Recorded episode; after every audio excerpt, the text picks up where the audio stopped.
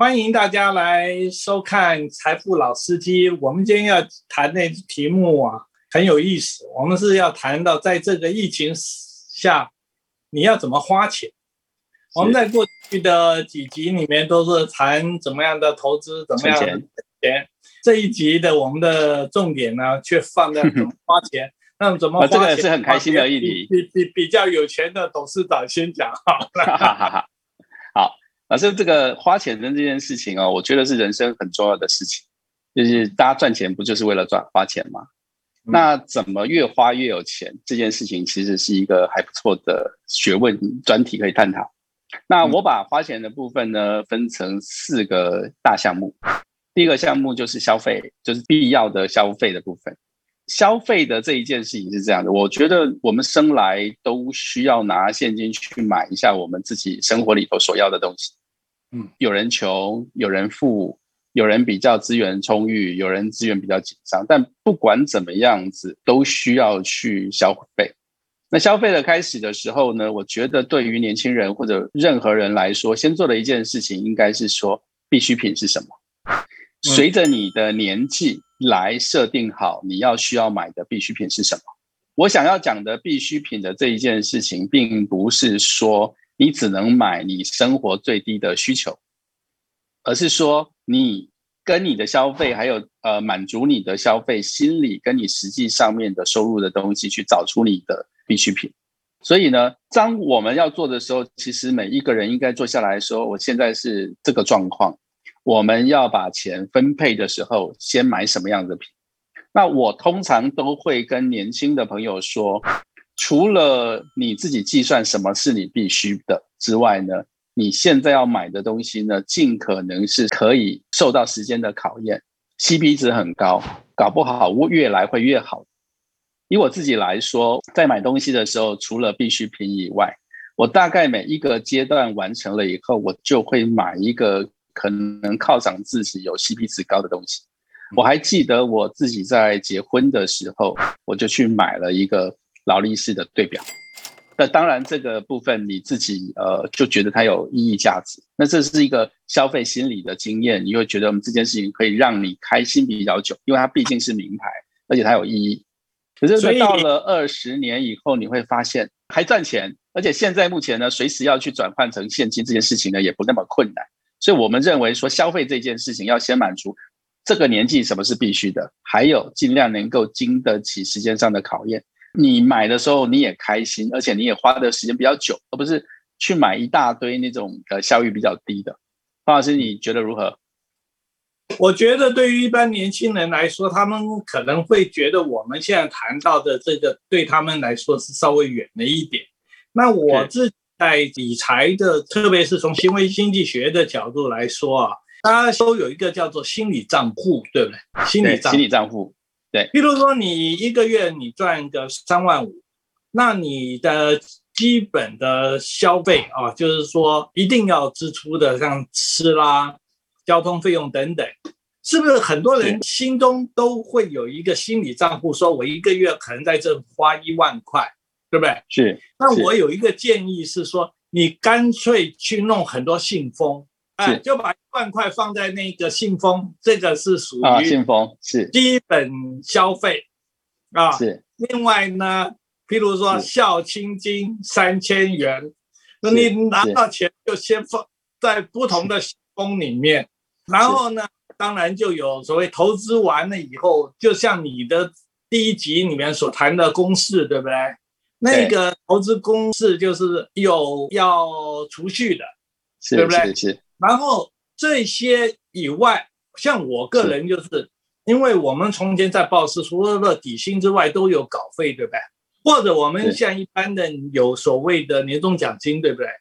对。我觉得那个就是作为买劳力士因为额外的 bonus 嘛。哎，那你那这时候你就应该去买这种我们可以说是保值性的呃奢侈品吧。好像我太太就很聪明啊，她就说结婚的时候我们真的什么都买不起啊，所以她就说不要买什么戒指啊，或她说十年后你要给我一克拉。后来真的、这个、这个有时间复利的这个效益，一克拉以上啊。才真的有市场的交换性。没错，没交换的交换的价值，有保值的价值。老师说的没有错，但是但是要这个修正你一下。现在年轻人不拿现金了，你可以存成四个账户。现在年轻人基本上不会把钱领成现金放下来，没有四个信封了。可是网络上啊，它就有下载一些 apps， 对不对？对对对对对，其实是用 apps 来去做一些管理，然后呃自律啦。因为如果你花钱可以自律，我相信你存钱就不会有问题。对，也就是说，你当你这个面对撒旦的时候，你有自律，那等天使来找你的时候，你自然很自然而然的就会很开心的接遵守他的戒律。好，不，可是我我是你说。现在年轻人就是不用那个现金，都是网络，就是因为这，所以他们存不了钱嘛。没错，没错，没错。你如果三万五的薪水全部变成现金啊，然后你口袋用有信用卡的话，是是是是是。大家有时候一起出去吃饭的时候啊，那个有信用卡的人常常就要付钱。老师，你你说的让我想到啊，在我们念书或者是刚出社会的时候，如果有印象的话，那时候就说这个呃要用长皮夹的人基本上比较会有钱。原因的部分是你爱惜钱，然后第二件事情是你你有看到它真正的价值。所以呃彭老师讲的方法虽然老，但是我觉得搞不好对年轻人来讲会因为这样，因为有些时候在你大道理都懂。但是你执行的时候呢，通常不太容易纪律上的遵守。如果你把这个习惯改成是拿现金，现金可能 maybe 有一些满足感，而且呢，因为你花完了，你就不会想说那跟我没有关系，它只是数字。你花完了，你就表示你这个月的扣打完了，搞不好，呃，你在花钱的过程里头会养成气力也说不定。对，这个事情是是我们可以来去提供给我们的观众怎么样子去完成他的消费习惯。老师，我继续来说第二个巴菲特哦，就是说之前有在想，老师讲的嘛，说我们第一集讲然后说 X 加 Y 减 Z 等于 M 嘛，就是你的主动收入加上你的被动收入减掉你的花费，就等于你真正的财富。那呃，在这个成长的消费的过程里头，我们特别很清楚的在说，呃，你需要花一点钱去拥有人脉。你不可能都是做一个铁公鸡，然后在跟人家交往的时候，你都不花钱。对，你最好的投资在年轻的阶段，呃，学习最强的状况之下，你要去投资自己。老师一经常在讲说，你与其是一个大家都一样的旅行式的英文，或者是 conversation 口语式的部分，你不如去好好花钱，真正去学习商务英文。对，因为这件事情对你的这个呃技能会非常非常有帮助，而且。你会比别人多强一件事情，所以呢，这个成长的消费是非常重要的，所以我特别把它列出来。这件事情的钱要花，而他要花的状况，我还要特别跟大家说一声，就是说，很多人在这个财富理财书里头都说，这个你住的第一个房子并不是你的资产，而是你的负债。我相信，如果看过《穷爸爸富爸爸》的人都。会知道这样的概念，也因为你必须要花钱给银行。但是呃，我现在把这个自己的住宅当成是一个成长消费的一个重要的因素。我们不能够读死书，有些时候要按照现在目前整个社会跟整个理财上面的状况来去做改变。现在在银行存款的部分，呃，利息几乎为零。然后呢，这个银行借你钱去买房子，现在大概只有。一点三五到一点八 的这么低的利率下，反而你应该要花钱在呃你自己的住宅上。为什么这么说？就老师刚刚讲的，以消费心理学来说，几乎所有的人都把你拥有房地产、拥有自己的家当成是非常安心、好好赚钱的一个很强的动力。好，那。我并不是说这个穷爸爸富爸爸说他不是这个资产，而是这个负债是错的。好，因为呃确实，因为你自己住，你没有办法让钱滚钱。可是呢，对于成长消费的状态来说，呃，它是真正具有时间复利的。你会想说，二十年后这个房子会是你的。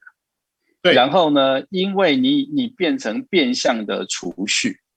所以呢，你会在这一件事情上面好好的去选择呃，我让我先先前的那个消费，就是我的那种呃必需型的消费呢，可以减少一点，因为钱就是分配的，就是排挤式的部分。因为你有一个非常好的理由，能够把你的钱拿去做成你的消费，所以你就不会花太多的钱去做那种呃，只是心理满足。所以呢，老师，我觉得在成长消费里头，其实呃，让年轻人有能力的状况之下来买这个自己的房地产，这是一个成长型的消费。我是建议，就是你的总收入里面的 百分之三十 是可以用在买自用的房子。我们在前两期已经讲过了，先求有再求好。开头你买要小一点的远一点的啊，是是是是是，这一个的支出如果能够是像刚刚我们所谓的基本的消费，如果占 百分之三十， 然后这个又再占 百分之三十 的话，我觉得是一个蛮理想的一种财务的配置啊。对对对对对、嗯、那在花钱的状况之下，我们刚刚所讲的必需型的消费跟成长型的消费都是花钱，但当你有钱的时候，你要继续花钱的部分呢，就可以有投资。但投资呢，很多人呃都把投机的消费变成是投资。这件事情呢，我要趁这个机会也跟这个观众说明一下。就是说呃不是有钱那他来去投资，然后这个叫做投资。这当然呃我们在讲投机的时候，比如说那你去赌博啦，你去买彩票啦，这种所谓的呃把它归因成呃运气成分的这个东西呢，呃，你有钱你当然可以去做，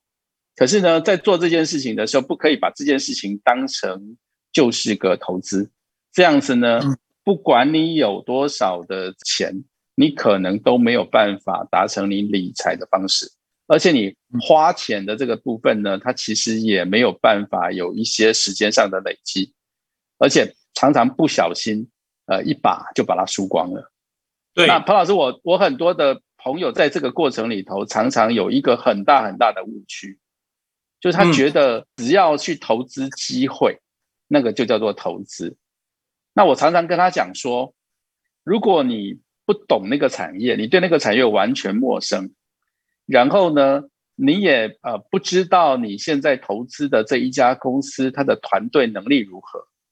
然后你也没有办法在这个公司呃投资的路上出现问题的时候，给予任何呃逃避避险或者是任何危机的处理，甚至不知道什么时候进入什么时候去退退出，这件事情呢我都统称它叫做投机，不叫做投资。对对，那你有钱你当然可以做这件事，可是呢如果你没有专业，你也不知道到底怎么办，那个就跟蒙着眼睛去开车基本上没什么两样，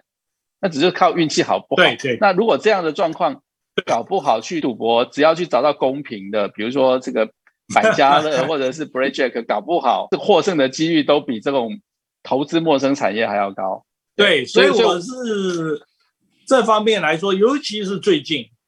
尤其是这一年来，由于台湾股票是从所谓的八千点一路涨超过了过去最高点的一万两千点，然后一直往上爬，爬到了一万七千点，所以很多的年轻人都投入。那投入因为他拥有的现金并不是很多，所以他们喜欢玩那种所谓的当冲，就是当天的买空再卖空，或卖空再买空，然后再把它所谓平仓了，这根本就是赌博。如果这样，倒不如去那个澳门赌场，你去赌黑白，所以我才要说那蓝绿还好一点。对，所以我才要这个提醒大家说，钱是你的，当然可以花，但是不要因为说、哎、啊，我这个投资股票看来它就好像很高大上。我我觉得比较重要的东西是你是不是掌握专业，你是不是掌握投资的方法，千万不要当市场上面一片热的时候，你就跟着瞎起哄。对对、哦，所以花钱当然有很多人是拿这个部分料来去做，让自己的钱变大。但是如果你没有搞清楚，然后是用投机式的花钱，我觉得这个东西是非常非常风险，而且我一直要说，这一定要避开这个雷区的。对对。那最后一个部分呢，其实是在我们在做这个财富老司机一直在强调的东西，就是而你的钱可以存下来了以后，你开始花钱在你的投资上。那投资呢，当然它需要去专业，不管你是这个股票、房地产，甚至是黄金。那我也知道有很多人会在数位货币上面赚钱的，都没有关系。比较重要的东西，呃，特别提醒有几件事情一定要了解。第一个事情就是你在投资的这一件事情上，你要相信专业一定能够帮你带来投机上面的获胜率。